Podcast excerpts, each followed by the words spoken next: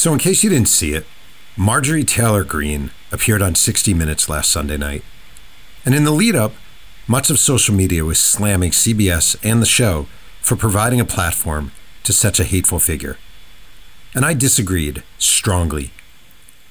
I don't want to just hear from those who share my beliefs. In fact, I want to hear from those I abhor. I want to understand them. I want to challenge them. I want to grasp everything about them.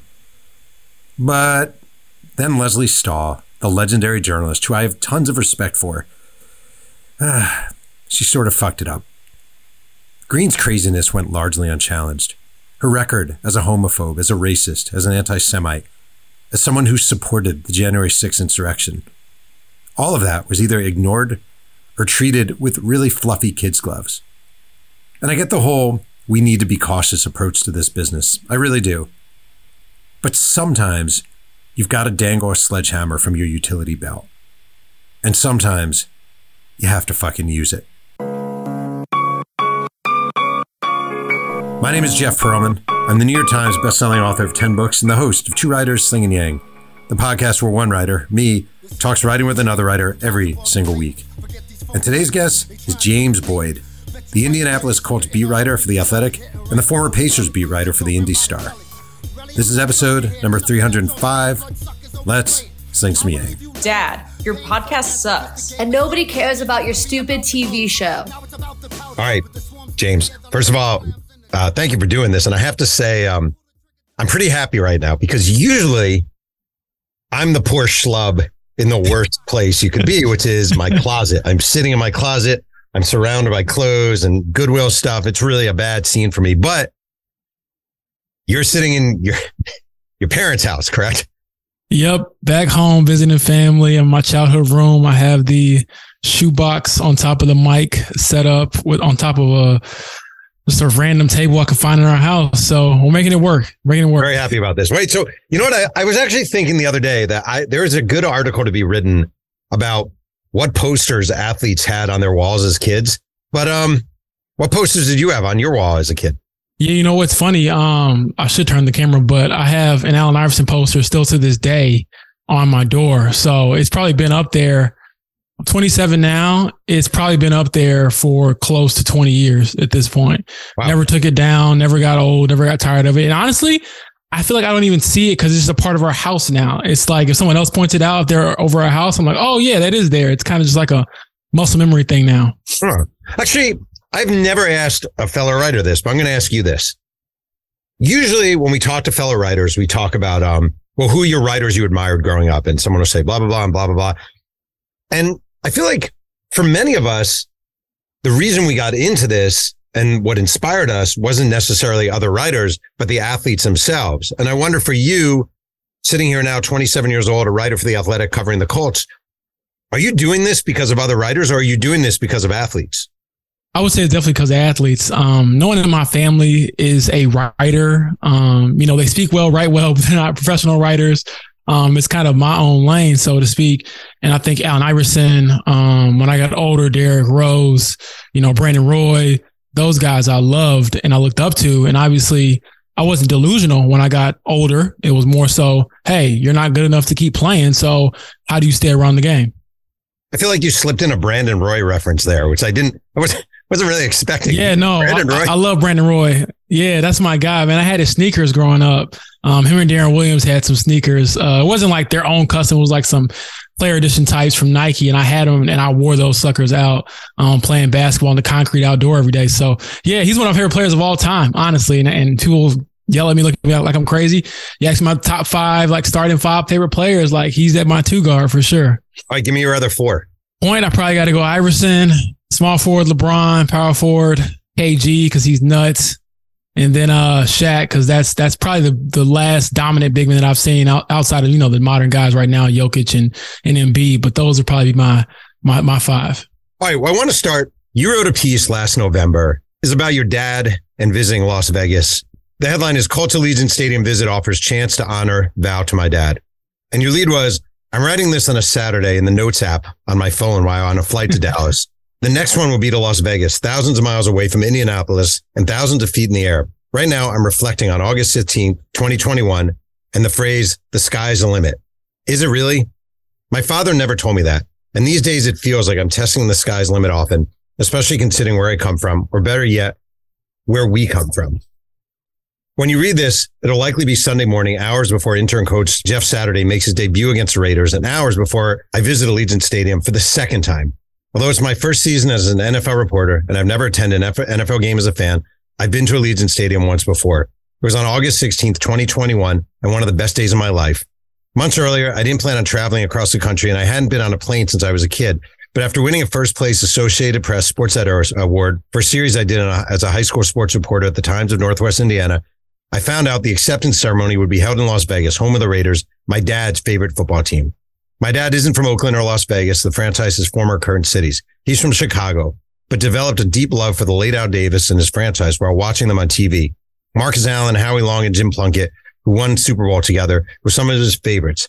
And he stuck by them through thick and thin. This level of dedication and loyalty also speaks to his character as a man and the way he's supported his wife, his daughter, and his son. My dad has given everything every day, constantly scratching and clawing for a better life, the life he never had. One of the most painfully beautiful things about becoming an adult is I've started to see the toll that burden has taken on my father, who grew up in an inner city Chicago and never went to college, yet rose above an environment that often shows you several wrong paths before the right one. It's a beautiful, beautiful, beautiful piece about your dad and taking your dad to Las Vegas you know, there's this thing in journalism where it's like you're ah, you shouldn't write about yourself. You're not part of the story. You know, we all hear that in journalism, whatever along the way. What made you write that?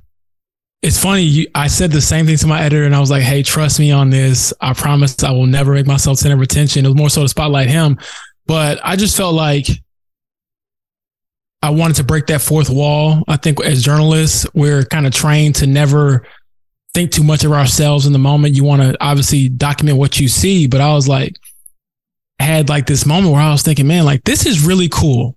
Anyone, you know, any human, I feel like even not even if they're not a sports fan, will think that this is really cool. And so, um, got the green light to do it. And I felt like if you just write it from your heart, it'll relate to a lot of people. And I felt like that was the only story I've written so far for the Athletic especially now with all the quarterback talk, um, they got a bunch of positive reactions. So that was a good feeling. Um, and honestly, to share with my dad and kind of validate that moment for us, because I told him like, "Hey, whoop, I'm going to be back here one day working," and to get back there, and you know, a little over a year. Not knowing at the time what any, you know, my career would look like, uh, was pretty incredible. Got the photo, sent it back to him, and uh, he was pretty excited about that. So, yeah, that was one where, again, I don't ever want to make myself the story, but I felt like this is a unique opportunity to kind of break that fourth wall, bring someone else in, and just have a feel good moment, especially throughout the season that wasn't going that well. You know, it was kind of crazy. So it was like, all right, this is a, a deep breath for everybody. And I kind of look forward to writing that all season. And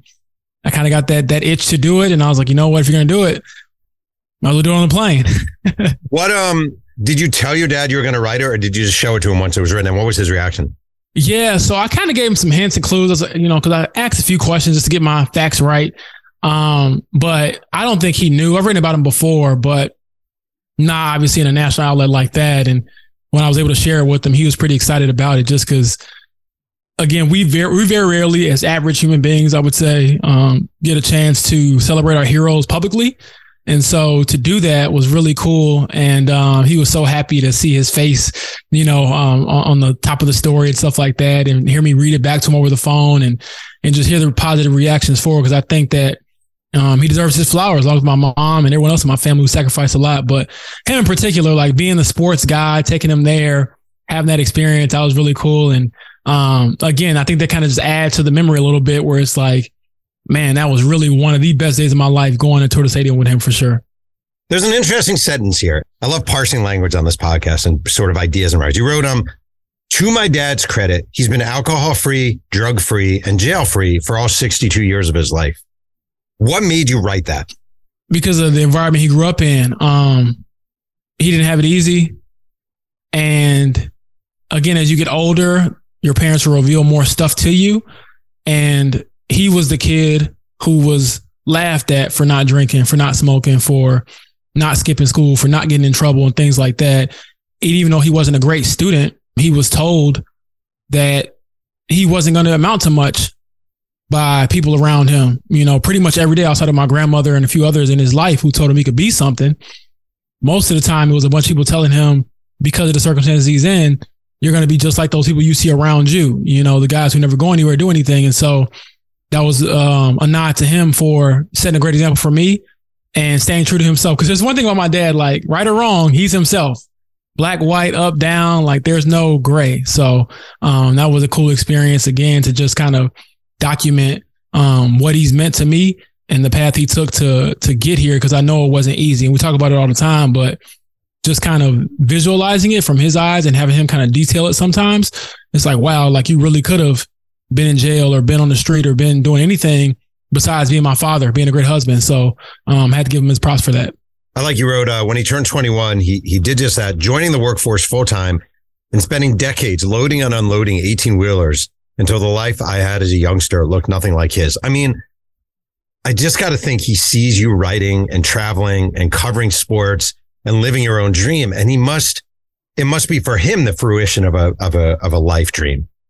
Oh, absolutely. I have a twin sister, and when we graduated college, it was like the best thing ever. You you know, it was one of those things where that's for him. And I always knew I was going to graduate college because I was preaching in our household. But obviously, when you graduate, you don't expect to end up working in the NBA or the NFL this soon. I mean, obviously, it was a goal of mine, but I didn't think it was going to happen as quickly as it did.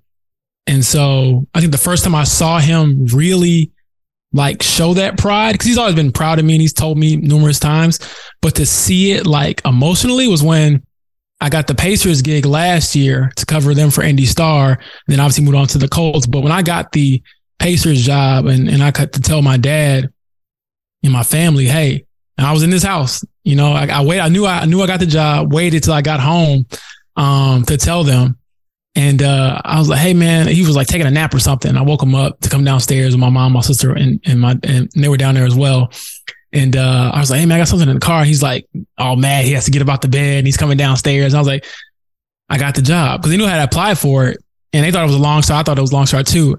And Jeff, this man just cried and like ran around our house crying, like my son made the NBA, like something out of a movie and uh whole house was crying. My mom's crying, my sister's crying, everybody's you know hyping me up, and sister telling me you the man, and mom is like can't pick her jaw off the floor, and dad is just like literally running and crying. You could just see kind of like this release, like my son made it. Um, and so that's kind of what pushes me every day. Um, I don't like outwardly say it all the time, but we have like long road trips or overtime games or tight deadlines or, you know, days where I might have to stay in my apartment and write all day it's easy because you see the sacrifice that was put before you every day. I just want to say I have about two decades on you. And um, last year, my book became the show Winning Time on HBO. And my mom is not a sports fan at all. And she was at my house and I showed her the first episode and she started crying. And like that thing that you felt, it doesn't change. And it's also, it's something we don't speak about enough or that much, but I really feel like we're always trying to get our parents to be proud of us. And we always mm-hmm. want to see that no matter what age you are. Don't you agree? Oh, absolutely. I mean, that was my motivation for a lot of things in life, just to make sure I'm doing what they gave me the opportunity to do. Like I tell people all the time, I don't have a sob story. I had a very good life, suburban life. Um, you know, never wanted for anything. And so there was no reason for me to fail. So when I do succeed or I push the limits, is to show my parents like, hey, I know I remember like everything you taught me, everything you sacrificed was worth it. I'm not perfect. I made mistakes, but I've always had a really big picture view of like, okay, they took it this far. How far can I take it for my kids one day? And then they can look back and say, oh, you know, whatever dad had isn't that great. and so that's kind of the goal. But yeah, I mean, I'm always trying to make them proud. And they tell me all the time I am making them proud, but you know, I guess that's like a, a carrot you chase even nonstop. Your dad called me and he said, "Just get him on two writer slinging yang." crowding, a TV. Even oh. now, like they're like, "Man, like you got a podcast to do, and it's 10 p.m. here." And I was like, "Hey, man, like you know, when I play it back for them, they'll probably appreciate a little bit more." ah, nice. Um, all right, so there's a lot to talk about here, but um, I am fascinated that you start on the Colts beat last year, and you know the Colts. Midwestern team, generally not that exciting in NFL talk. Like you, you don't always think about the Colts And then they just have the bat shittiest season ever, right? And I have a piece in front of me uh, from last year from the Athletic, November 8th, 2022. Your byline Jim Irsay's reasoning for giving Jeff Saturday Colts interim job falls short. And your lead is Colts owner Jim Irsay tried to get out in front of it. He knew there would be chatter. No, no, actually backlash over hiring former player Jeff Saturday as the team's interim head coach. Yes, he's fully experienced enough. Irsay said in his opening statement during a news conference at the team's practice facility Monday night. Yes, he is fully capable. And then you wrote, this is the part where I remind you that Irsay isn't joking and you go on with the story. All right. I love that line. It's actually way, I hope this doesn't come off condescending. Like you do things that I consider like way beyond your years that like a lot of writers I know we're not doing at 27. And one of them is being a really good narrator and sort of saying stuff without being overly intrusive in a story. You do that ins- insanely well. And I wonder, like, you're writing this story what makes you feel confident, okay enough in your own voice, which I love. I just want to say, saying this is a part where I remind you, Irsay isn't joking. Because again, I felt like this has to be what everyone is thinking. Like whenever I'm writing something, uh, especially that piece, I knew a million stories gonna be written about it, but I was like, how can I make mine unique and how can I just keep it real? Because I was like, this is kind of unprecedented. I was like, I'm gonna just say what I'm thinking because I couldn't believe that he wasn't joking, that he, you know, he meant this and he was sincere about it. And so I felt like if I could just say it kind of tongue in cheek, um, maybe my editor would take it out. Luckily he didn't. I was like, you know what?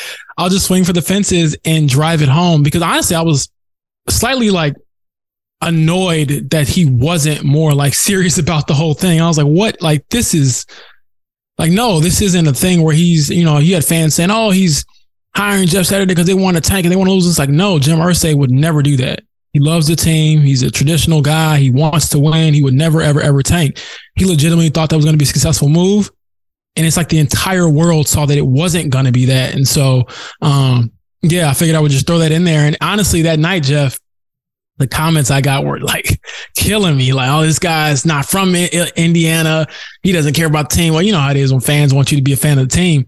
But then obviously, you know, by season's end, it was like, yeah, this didn't go well because not because I was rooting against Jeff Saturday or anything. It's just because he was in over his head. Like it, it was, it was crazy. But yeah, that was, that was one of those ones where honestly, I'm not even supposed to be a columnist most of the time, but I just asked my editor, I was like, Hey, can I just say my piece, please? Cause I feel like the whole thing was bizarre. No, nothing against Jeff Saturday, but no one could tell me that he actually deserved to have that job. Do you feel like your job is to be a beat writer slash columnist? Like, how do you actually view your job? Yeah, I think it is 95% probably being a beat writer. But I do think, and I enjoy this period since I've started writing. I like writing columns when I feel like I have something really real to say. I think it's a difficult job in general. When you're just a, a columnist, you have to have a take on everything. And I applaud the people who do it and do it very well. Um, Bob Kravitz, our guy, does it. And I'm like, man, like it must be really hard to have opinions after every single game. You know, the past season, obviously you could have a lot of opinions about a lot of games because it was crazy. But in general, that's not my style. But I feel like if there's something serious, usually on the more serious side, to say, um, that's when I'll use like the column type of writing or the column voice um, to kind of get my point across. So um, that was a fun one. I was serious about it. I'm still serious about it. I usually swing for the fences. That's kind of how I learned to write is like try anything. And if they tell you, hey, like you're, you're overstepping your boundary, you're trying too much, that's cool. I'd rather be the person that like tried the crazy thing than to like be too timid to like write something that mattered, in my opinion. Now, back in the day, and really not very long ago, there was a very strict division at newspapers. You'd have the columnist. So New York Daily News, as an example, Bill Madden would be covering the New York Yankees. And when there was a column to write about him, Mike Lupica can come in and he'll be like, this sucks and this is great and blah, blah, blah. And that way the beat writer, when the Yankee manager gets mad at him, can say, look, it's not me. It's, it's him. I don't write opinions about it. Is there any concern or should there be a concern? I don't have an answer for this. I'm actually interested in what you think about, all right, you're covering the Colts. You're supposed to be a somewhat unbiased observer. Then they make this really stupid coaching hire. You come out and say this is a, you know, to some degree, this is a really stupid coaching hire. The Colts can then say, well, you're look at this guy. He's biased against us or he has these opinions. That's not really a proper way to cover a team. The way I've always looked at it, is can I back this up with legitimate facts or some sort of evidence to help my case? Um, I don't usually like reading things or writing things where I'm just saying a bunch of stuff and there's nothing substantial behind it.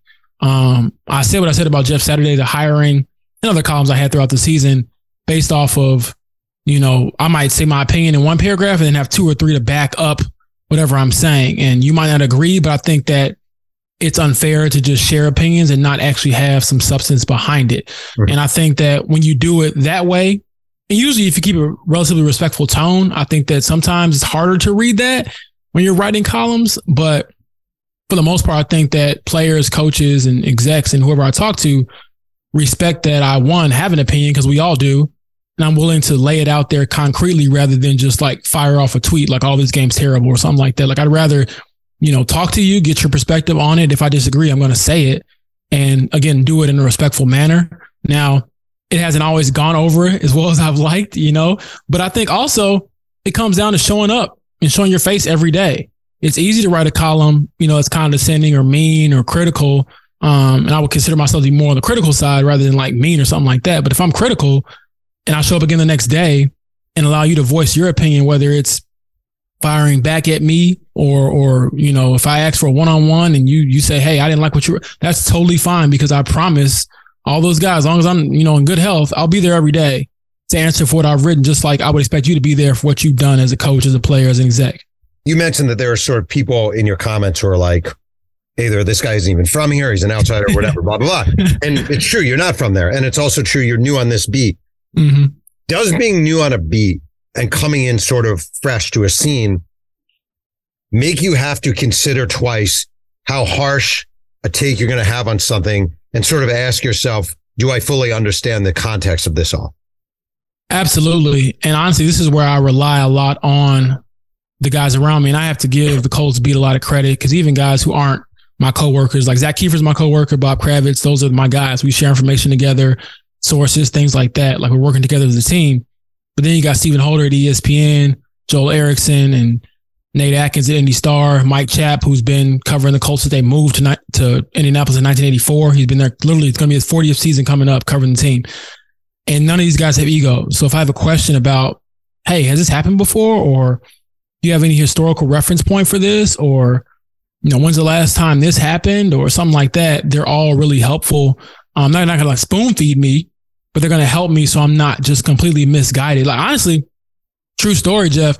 When Jeff Saturday got hired, and then me being more so of an NBA basketball guy all of my life, like I watched football more casually before I got on the beat.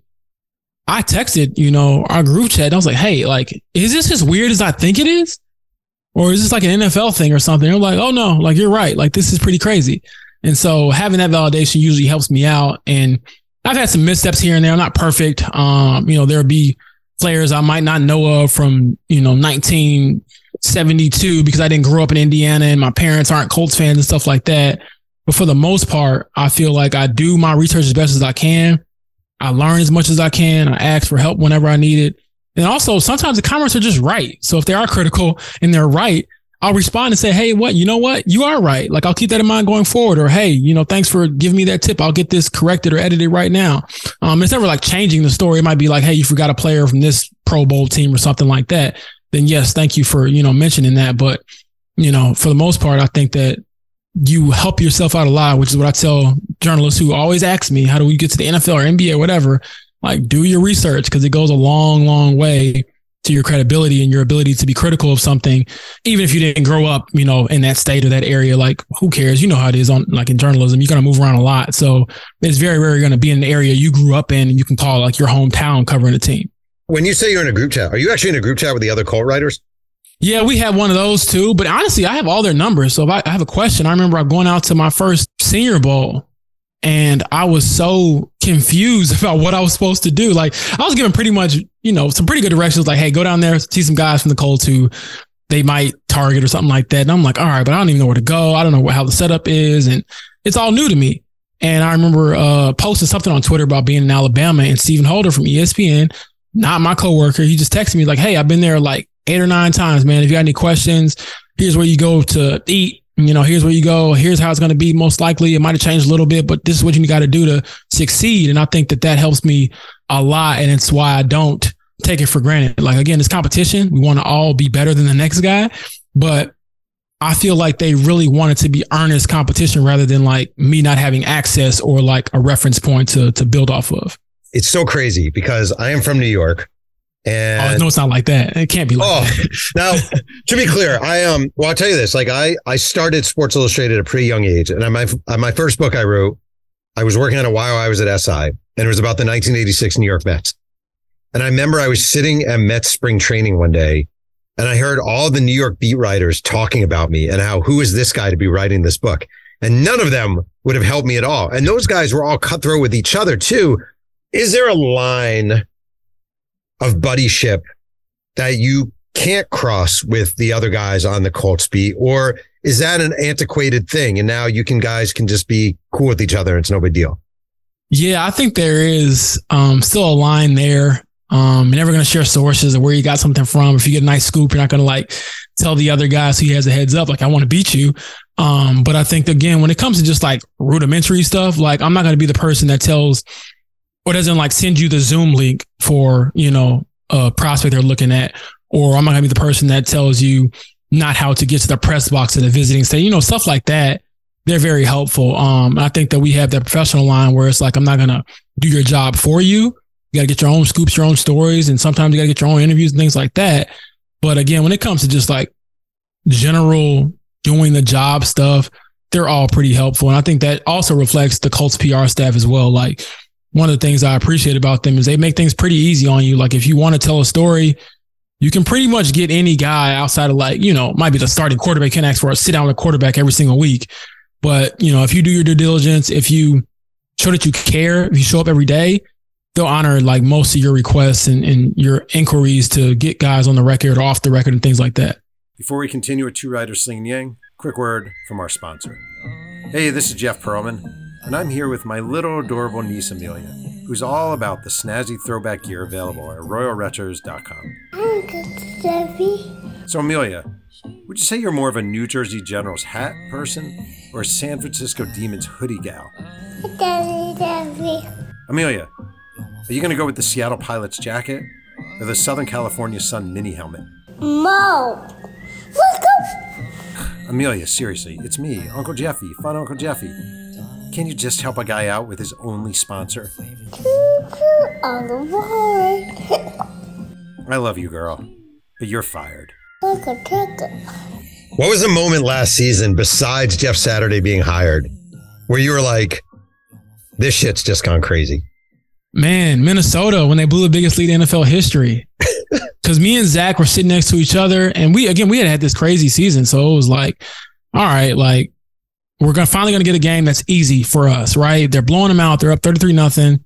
Easy story. You're gonna be in and out locker room. Everyone's gonna be happy. Your story's gonna be done. You're gonna be out of the stadium in, you know, way less time. And then they started coming back, and I was thinking to myself, if it's gonna happen, it's gonna be this season with this team. And I want to say after they got to maybe like 36 to 17 or something like that, or 24, that's when I was like, all right, it's real. Like they're going to blow this thing. And that was the loudest place I've ever been covering anything because of the open air press box in Minnesota. Like you're, you feel like you're right there with the fans. So they're screaming and going nuts and everyone wants to be a part of history. And that's when you appreciate having the do not disturb on your phone because I got so many texts from friends and family who were telling me like, I'm only watching this game because you're there. and so that was uh that was crazy, man. And then honestly, the fans and I guess more so the national media, if you don't have to go to the locker room, you can just talk about all oh, this crazy game, this whole story story. But like when you're on that losing side and you gotta go talk to those players who are absolutely crushed that is man that's a difficult thing to do. You got players who are like crying or, or you know because they blew the game or they messed up or they're so dejected.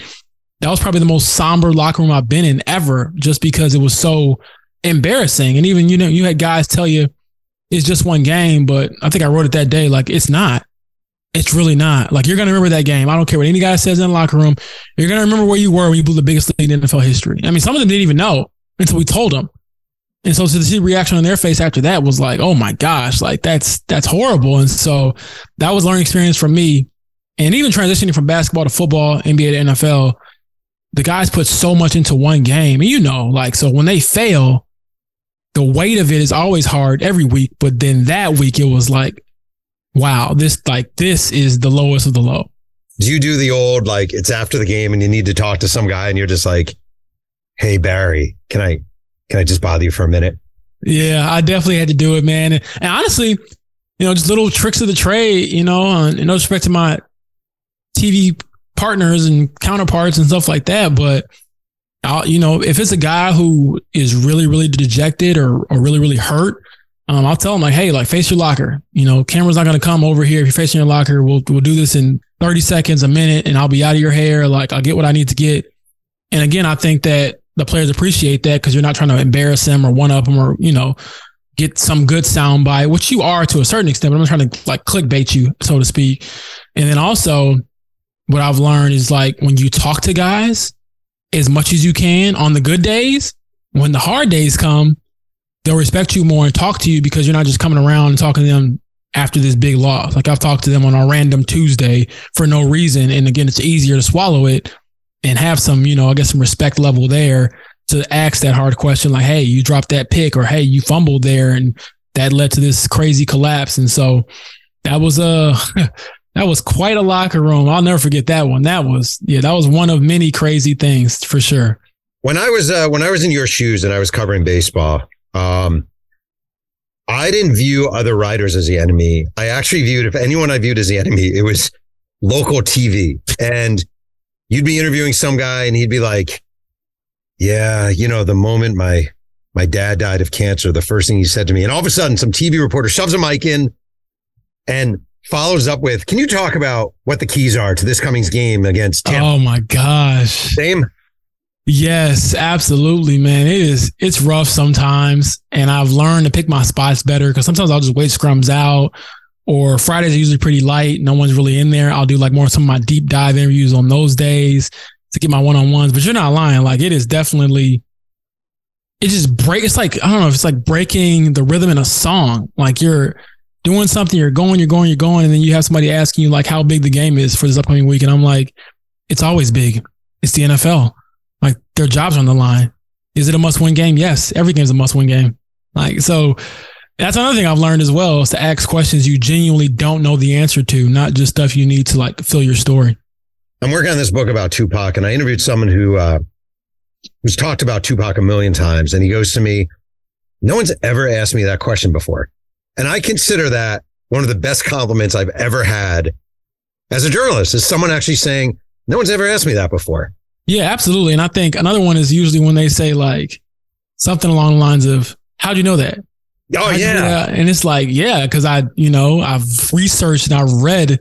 And usually I usually try to go back. And one of the tricks I always tell some of the college classes I talk to, and Jeff, I get paid a lot for college classes because I'm still pretty young. So it's like, hey, here's this guy your age who isn't that far removed who can relate to you. And I'll tell them like for pros or even the college athletes they're probably covering, there's somebody in, in, their local town who's probably written about them because they were a star at some point. Uh-huh. If you go back and read that stuff, sometimes you can find some gems or a one line here, one line there that'll open you up to a bigger story or something else to kind of dig at or or or, turn, or stone to turn over. So uh, that's always a compliment as well as when they kind of look at you sideways, like, "Who'd you get that from? Or how'd you know that?" And I'm like, "Hey, well, let's talk about it." And usually that leads to more things that I just don't know. The other day, I interviewed the actor Wood Harris. He plays um yeah. Remember the Titans, a bunch of movies. And yes, um, he, was in a, he was in Above the Rim with Tupac. And he said to me, he said, uh, yeah, you know, I used to be in a hip hop group and I named the hip hop group. I was like, oh yeah, it was so and so in Chicago. He goes, I swear to God, he goes, whoa, whoa, whoa, hold on, hold on, hold on. How do you know that? And I go, I do my research, man. And he goes, man, huge respect. That's how you win an interview. Cause then they're just like thrilled to talk to you. Oh, absolutely. I think that's always the goal, right? Is to get them to be as comfortable as possible, as transparent as possible. But I think that you can't get that without showing the effort. And I think that that goes a long way. And I've learned that really coming up through high school sports. And I covered high school sports for almost three years. I think that was great. I did it in Northwest Indiana, the region 219. And uh, it was a great opportunity for me to dig into how to ask questions, what questions to ask, because you're not getting someone else who might be there, who might upload the video later. You're not going to get a transcript. Um, most of the time, you might not even get like accurate stats unless you're keeping them yourself. Like things like that is what really forced me to become better um, at the quote unquote simple stuff. That way, now at the level I'm at now, it's almost like second nature to ask questions I think that are, are solid or my go tos and to help me build out a story or at least build out some frame of, you know, relationship before we get to the deep stuff that'll allow me to tell some stories that are unique. All right, let me ask you this. I have a story in front of me. Uh, March 7th, 2016. Illinois men's gymnastics set school record at Air Force Academy. James Boyd, staff writer, the Daily Illini. Okay? Oh, man. Yeah. And your lead is Illinois men's gymnastics head coach Justin Spring has repeated, quote, you did not rise to the occasion. You fall to the level of your training to his team all season long. And on Saturday, his squad rose, right? And it's like a totally fine, mediocre college journalism story, right? It's fine. Yep, It's yep. Gymnastics story. And like your clips, like my clips in college, are all like, you know, some are better, some are worse, but they're within the realm of college writing. hmm You've covered preps, you cover the Pacers, you now cover the Colts. When do you feel like was the moment when you started kind of going, aha, I actually get, I can do this with words and I can do this and I don't just have to be quote graph, quote graph. I can mix things up. Like when did you start picking that up? Yeah, I would say it came probably after I got my AP internship in college. I was a stringer for the AP, the AP based in Champaign. Um, okay. so I got a chance to, you know, get a little money while I was in college, um, stringing for them, you know, covering Big Ten basketball, Big Ten football. But again, you go from being the student reporter at your local paper and I mean, you're feeling yourself because it's like, hey, I got my story in this section or I'm on the front page of the student newspaper and it's a great feeling. Like I take all that stuff seriously. Like I Mhm. still have stuff framed. Um, you know, shout out to my parents for doing that for me. But I had never got humbled like I did when I was covering AP because my editor I had at the time, he ripped everything I wrote. Um, it, he wasn't always the nicest guy. He knew his stuff though. And so after going through that experience, I was like, I got to learn what AP style is. I got to learn how to write clean. I got to learn how to write quick. And then once I learned that, that's when I was able to kind of take a deep breath and try different things and lean into my voice more. And I give Shannon Ryan a lot of bunch of credit for that because she was at the Chicago Tribune at the time. She's now at the Athletic. She was the one who told me um, after I got ripped one day, and I was thinking about quitting this, Jeff, for real. I was like, I'm not about to be miserable, wasting my Saturdays writing for AP. I don't care how much money it is. I'm not doing this unless be, if I'm be like told that I'm not able to do this or not capable. And she pulled me to the side and told me, James, like the story idea you had, I'm going to use it in the Chicago Tribune today. But here's how you flesh it out. Here's how you build it out. Here's what you need to do. And so after I learned the basics, got that vote of confidence from her. Um, I think after doing a couple more stories, and then by the time I graduated, I felt like, okay, I can have a career in this, and all I need is one shot. So I applied to a bunch of places, and the one job that you know I, I got was the one at the times. I didn't have a bunch of offers. It wasn't like I had all these different places I could go to. I was just thinking, if I get one shot, I'm going to show them I can do this. You've kind of referenced a bunch of times. You're a basketball guy. You get the Pacers job at the Indianapolis Star. So you're you're covering the NBA for a major newspaper in a big city and uh nine months. yeah. I mean, that was one of those things where again, you you don't see it coming, right? You get that job and and my goal was to crush that job.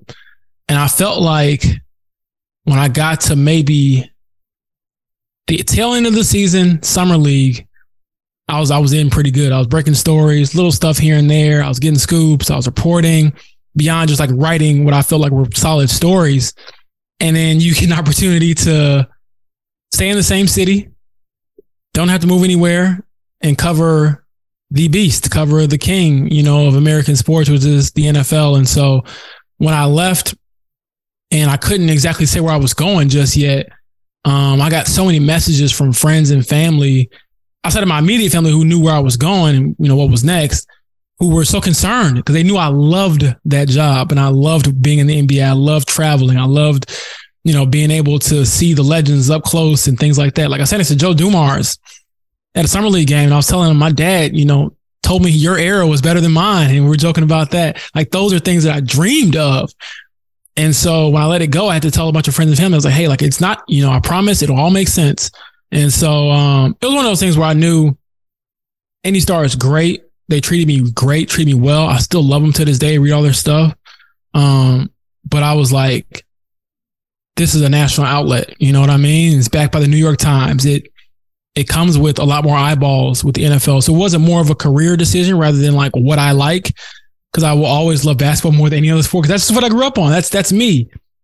And I've honestly enjoyed learning how complex football is. I think it is a little bit more of a more complex sport and just the nuances of it and how big the stakes are. I'm not saying they're not big in the NBA, but there's 82 games. You know what I mean? Like there's a lot of dog days, especially when I was covering the Pacers and they were more or less tanking. So it was like you're covering a, a 10 game, 12 game losing streak. No one's reading your stuff like that anymore. Like Colts is number one in Indy. That, that's it's not close. And then even in the Indy market, it's unique because it's Colts.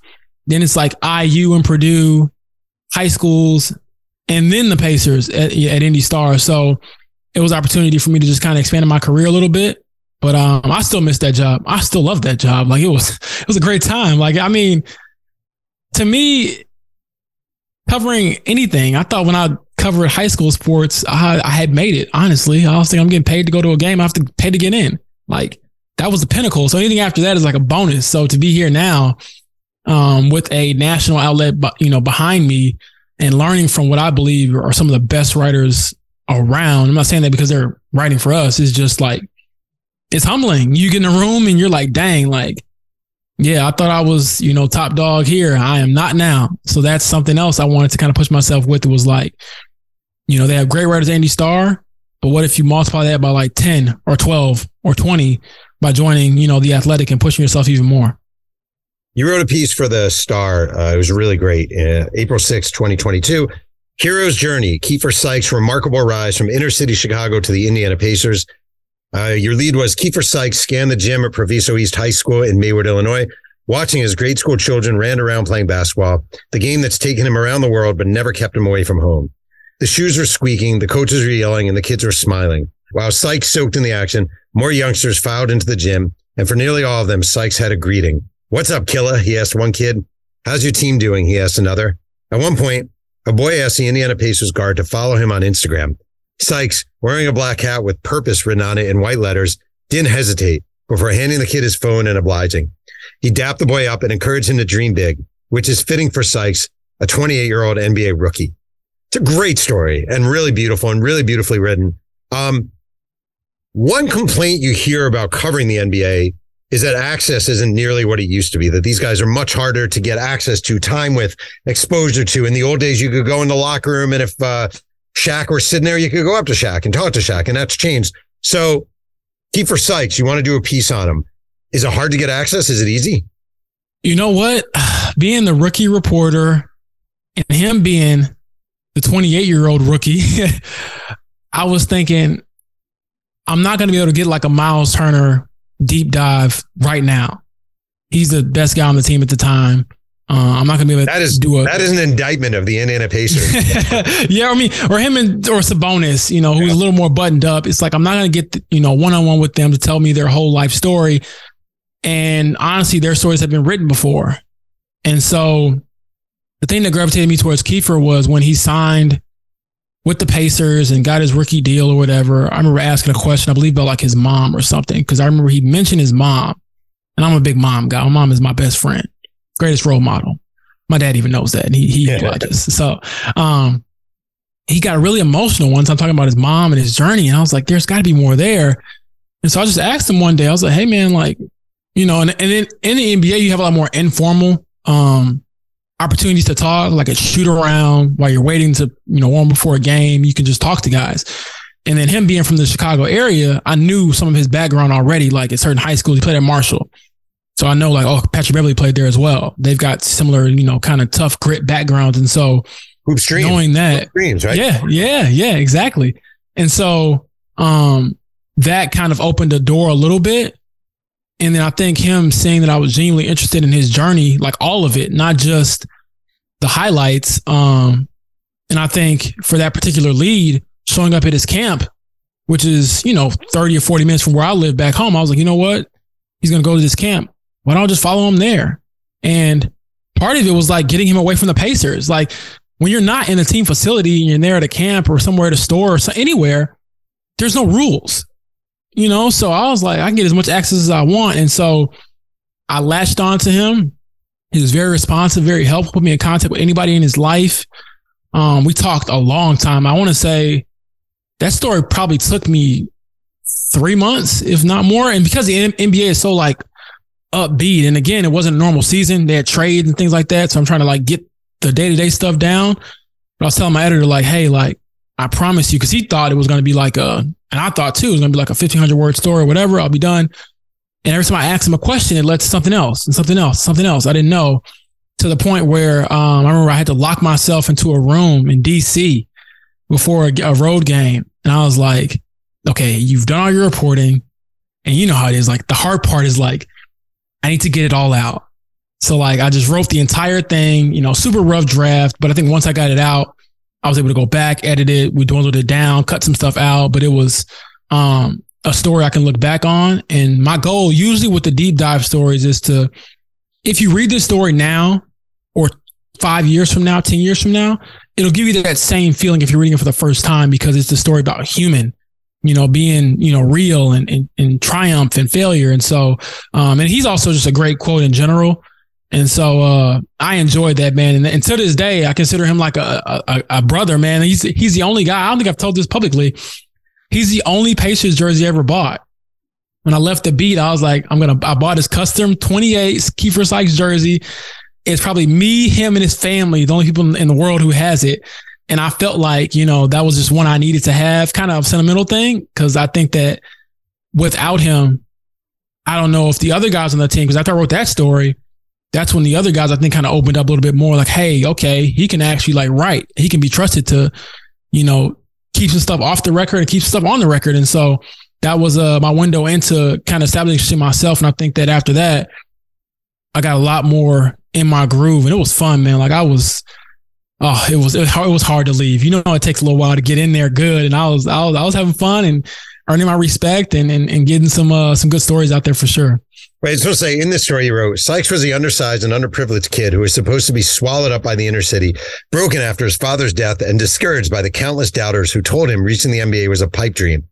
Despite those hurdles, there Sykes was, still standing years later and using his day off before his first major NBA road trip to inspire the next generation, right? And I'm thinking, yeah, motherfucking Keifer Sykes. All right. Two months later, James Boyd byline. I did everything that I could do. Keifer Sykes reflects on Pacers stint post indie camp. And he wrote he was cut. He was waived by the Pacers. Um, when you write that story and you talk to Keifer Sykes about getting waived, now you're a B writer, but you obviously felt some affection to this guy for this guy.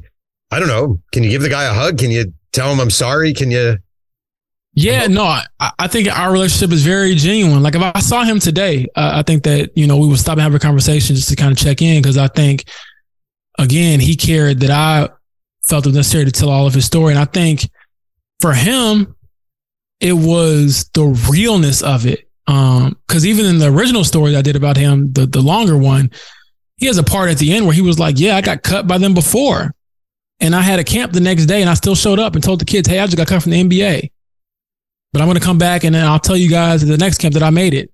And so that's kind of his indomitable spirit. And I felt like that was an opportunity for me to just talk to him, um, keep it real and give him a chance to say his piece. And I think that that carried over so well with our readers and anybody just in general who's a fan of good humans, because very rarely do you get an athlete who will stand in front of a camera or a mic and say that they failed and do it with a sense of like pride in a sense because he's like, I gave everything that I had.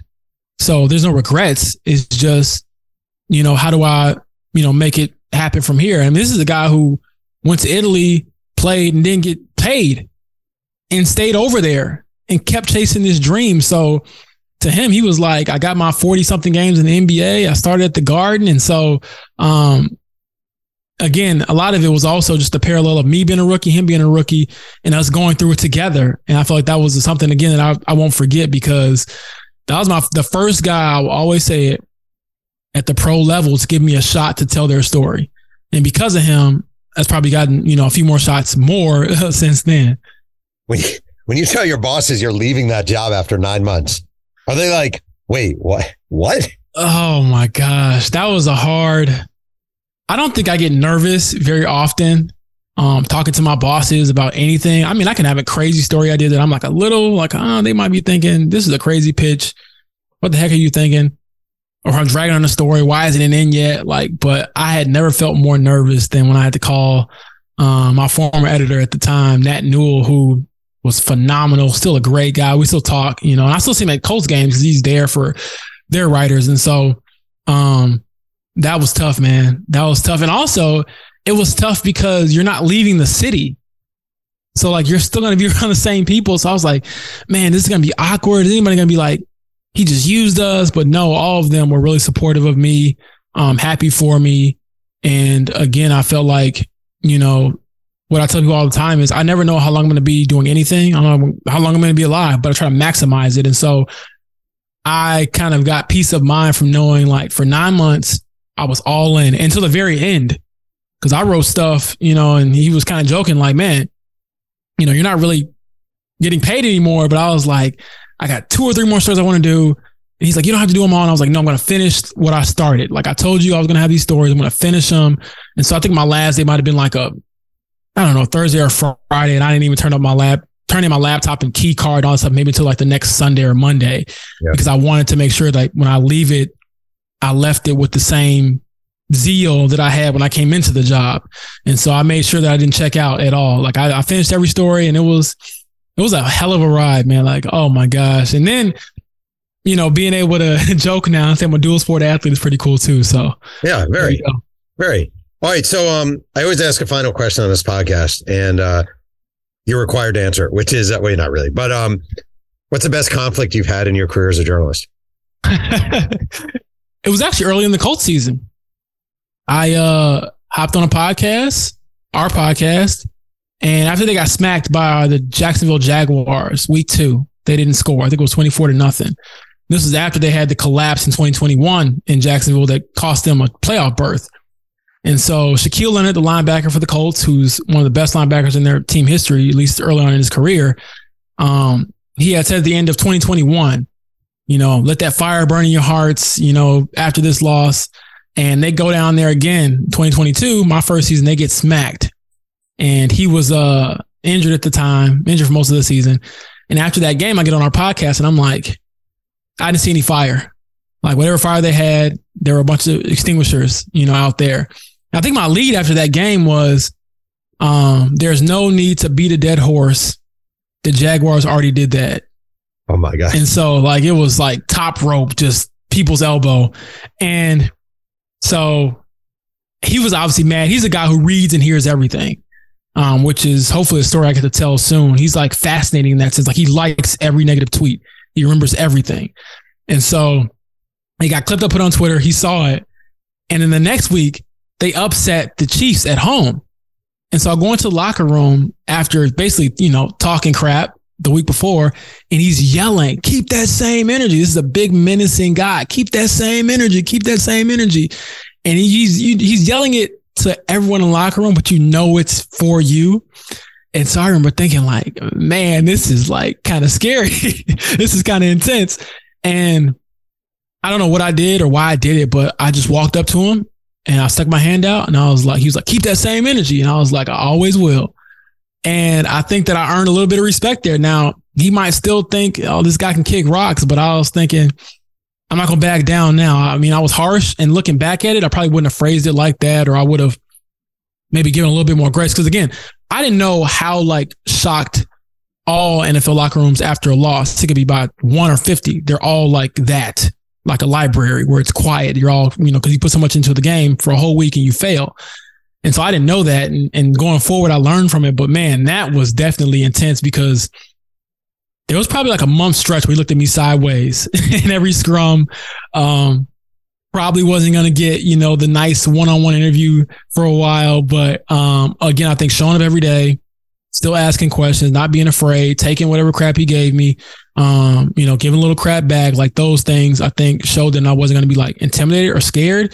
Even if I probably was at times, yeah. you just don't want to show it. You know, if they you know see blood or, or, or smell blood, they're gonna you know pounce on it. But that was definitely a, a pretty big conflict, just because he's a you know he's a big time player on the team, a big leader. So it's like if you lose him, do I lose the locker room? Like, so there were a couple nights where I was thinking, like, man, did I just mess up like my opportunity to I don't know, be a good NFL reporter my first season in. And yeah, that was definitely something where I had to learn and grow. But boy, I was, whew, I was sweating underneath my, my armpits. Luckily, they didn't see it. I had a nice shirt on that they couldn't tell, but it was intense, Jeff. two, two things on this. Number one, a recurring theme on this podcast is like, it's okay to be afraid in situations like that, but you have to be able to walk through your fear. And that's basically what you did. Like people are like, I wasn't afraid. I'm like, I'm always afraid, but you just got to walk through it. You have no choice, but you have to walk through it. Number two, I, I you know, I'm not a big Colts follower, but Shaquille Leonard, 6'2", 230, nickname Maniac. and man, and he acts like it, like he's he's hundred percent dialed in every day. He's the ultimate underdog. He takes everything as a slight. Like even if it's a compliment, he'll say like, "Well, you didn't say that about me last week," and it's like, "Oh man, like this guy." sees and reads everything. And so again, I would love to, you know, come back sometime and tell you, hey, this is the story I did on his psyche. I think there's a lot to be dissected there, but there was probably a 30 second thing where I was thinking, do I just sit this one out and ignore him like the good little student? Or do I go over there and earn my keep, show my face, you know? And I always think to myself, like, I don't have to fight this guy. So what you got to be afraid of? Right. in a sense, it's like I don't have to go on the field with him. He's not going to hit me, you know. So at the worst, you might have some choice words said, but no, even then, he, like he never cursed me or nothing like that. It was always just, you know, intense. And so um, I enjoy it though. I mean, I was a guy who I don't know if you heard at the combine. I asked Anthony Richardson. Um, I said, teams view you as a project quarterback. Like, do you what do you think of the project label? And he hated the question, had me repeat it like four times because I, I thought he couldn't hear me at first, but looking back at it, he could totally hear me. I think he just didn't want me to ask it or maybe wanted me to cower out of it. But I asked and uh, he was mad. He was like, I don't even know what that means. And then someone else asked right after, like, hey, you know, you only started one year at Florida. What are you going to tell teams about your inexperience? And he just pointed to me. So well, that guy called me a project, you know, so I guess I got something to prove. And I was like, dang, like I'm getting called out by the closest potential quarterback already. And so those Did that bother you?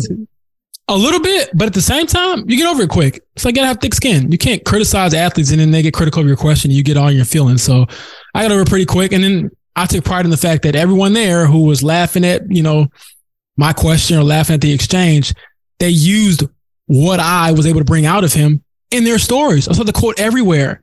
And I probably wanted to be like, you know, at everyone on Twitter and be like, you didn't ask that question. You shouldn't right. even use that because you were you were too busy telling him that he's the next Cam or Lamar Jackson, which he could be.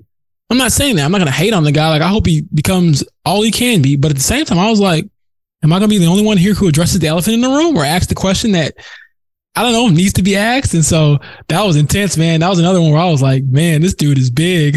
you know what's funny is number one, you you obviously asked the right question. That's a totally fair question to ask. And it's funny what happens in this job as you get older. Like you're 27, right? Mm-hmm. Okay. So 27, he's probably 21. Yeah. It's an age difference, but not huge. When you get into your 30s and some college kid gets snarky with you, you get, you start getting very grandpa y. And instead of getting like, whoa, you're like, really? I'm like old enough to be your dad. I'm not teaching you. Like changes, everything changes. So one day you can be old, cranky grandpa just like me. Man, well, hopefully I can get there one day, man. It's been a pleasure to be on here. And like I said, I mean, I have a lot of respect for what you do. Um, when I was telling my friends, it's like, hey, like, this dude just shouted out my story. Like, do you know who he is? Like what he's written and things like that. Oh, and they were pretty excited for me. So, um, yeah, man, it, it's been a, it's been a crazy ride. And I'll tell anybody out there, like, it's all possible. Like, I mean, three years ago, two years ago, I was doing high school sports and it came, you know, kind of quick, but I felt like uh, along the way, I've honored every opportunity I've had. Like I've never had a job where I was looking for the next one, like right away. Like, how do I get out of here? I'm only I'm only doing this for so long. Like, I wanted to be the best wherever I'm at, and um, hopefully, you know, in due time, I can say that about the Colts beat. And I just want to say to wrap this that um, I'm glad to hear you say all this because I feel like a lot of times people my age who've been doing this a while tell younger writers, uh, the business, it sucks, blah, blah, blah, blah, blah. And like, it's not the same. There's no doubt. It is not the same. The dream used to be for a million writers to write for Sports Illustrated. There's no one who dreams of writing for sports. It's like changed, but you get to cover fucking the NFL for your career. Like you were covering the NBA for your career. I'm writing a book about Tupac for my career. My college roommates are practicing law and and, and sh- shuffling papers. Like I, I know you agree that it's still the best freaking job in the world. Oh, absolutely. Um, it's a dream come true every day. And I think that's why, and I encourage all writers to do this, young, old, whatever. Take the picture, you know, doesn't have to be with your credential on. You don't have to do it. You know, you don't have to make a bunch of selfies or even now, Jeff, like I've done TikToks where like I'll just like have clips of my day and throw it up on my account and people will really enjoy seeing like, oh, this is what it's like to be an NFL reporter or an NBA reporter where you go, this is where we go in at. You know, you can't show everything, obviously, but this is where like the locker room is. This is the press meet. And it kind of shows them like what you do for the eight or nine hours that you're there. And they really enjoy that. So I, I, I I'm very conscious of making sure I take the picture. Um, I keep the credential because you just never know Mhm. when it's the end. Like I'm not in this thinking, okay, this is my, I hope it's for the rest of my career.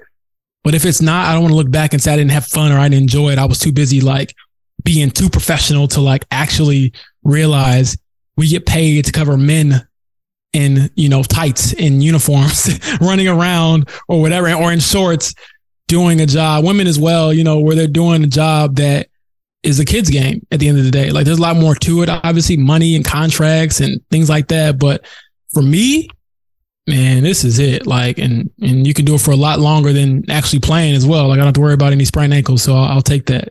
And you know what?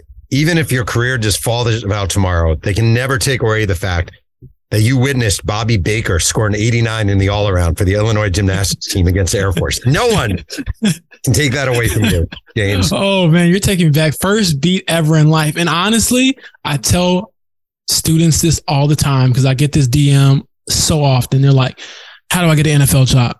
How do I get an NBA job?" And I was like, "Do you want to cover men's gymnastics?" And they're like, "No," and I'm like, "Go cover men's gymnastics," you know, because it's not like you start at the top and you can't skip steps. Um, I believe I'm a firm believer that literally every single story I've written, every step that I've taken has led me here. Like, would I change anything about it? No, because I think that it all had to happen the way it did, and I'm glad it did, man. Because this is this is like living life, and then also like being able to travel. I wasn't able to be able to afford to see the country on my own. Yep. Parents did a great job. Didn't grow up poor at all, but we still were not the family that took family vacations everywhere. So to say that I've been to L.A., Toronto, you know, San Antonio, and different places like that, it's it's cool. And I, I make sure to FaceTime my parents or my sister, and I don't know, get them a you know a T-shirt from here, or my mom's into mugs, so I'll get her a mug from. I got her a mug from uh, the CN Tower in Toronto. I was like, hey, you got a mug from out of the country? Here you go. Things like that to kind of just keep it all in perspective. You're the king of mugs. You can't take that away you from you. there you go. Yeah. Well, uh, seriously, thank you so much for doing this. Love your writing. Keep it up. Keep bringing it. And uh, I suspect this year the Colts will be better than last year. Not that it really matters, but there you go. They scarred me from last season, so I've learned a lot. But again, thank you for having me on. I'm excited to see what you got coming as well, and you keep up the great work as well. I want to thank today's guest, James Boyd, for joining me on Two Writers Slinging Yang. You can follow James on Twitter at Romeoville Kid and read his work in The Athletic. If you have a chance and enjoy Two Writers Slinging Yang, please go to the vehicle of your choice and leave a nice review. It'd be very much appreciated. Music is by the outstanding MC White Owl. Thanks again for joining me, and remember, keep writing.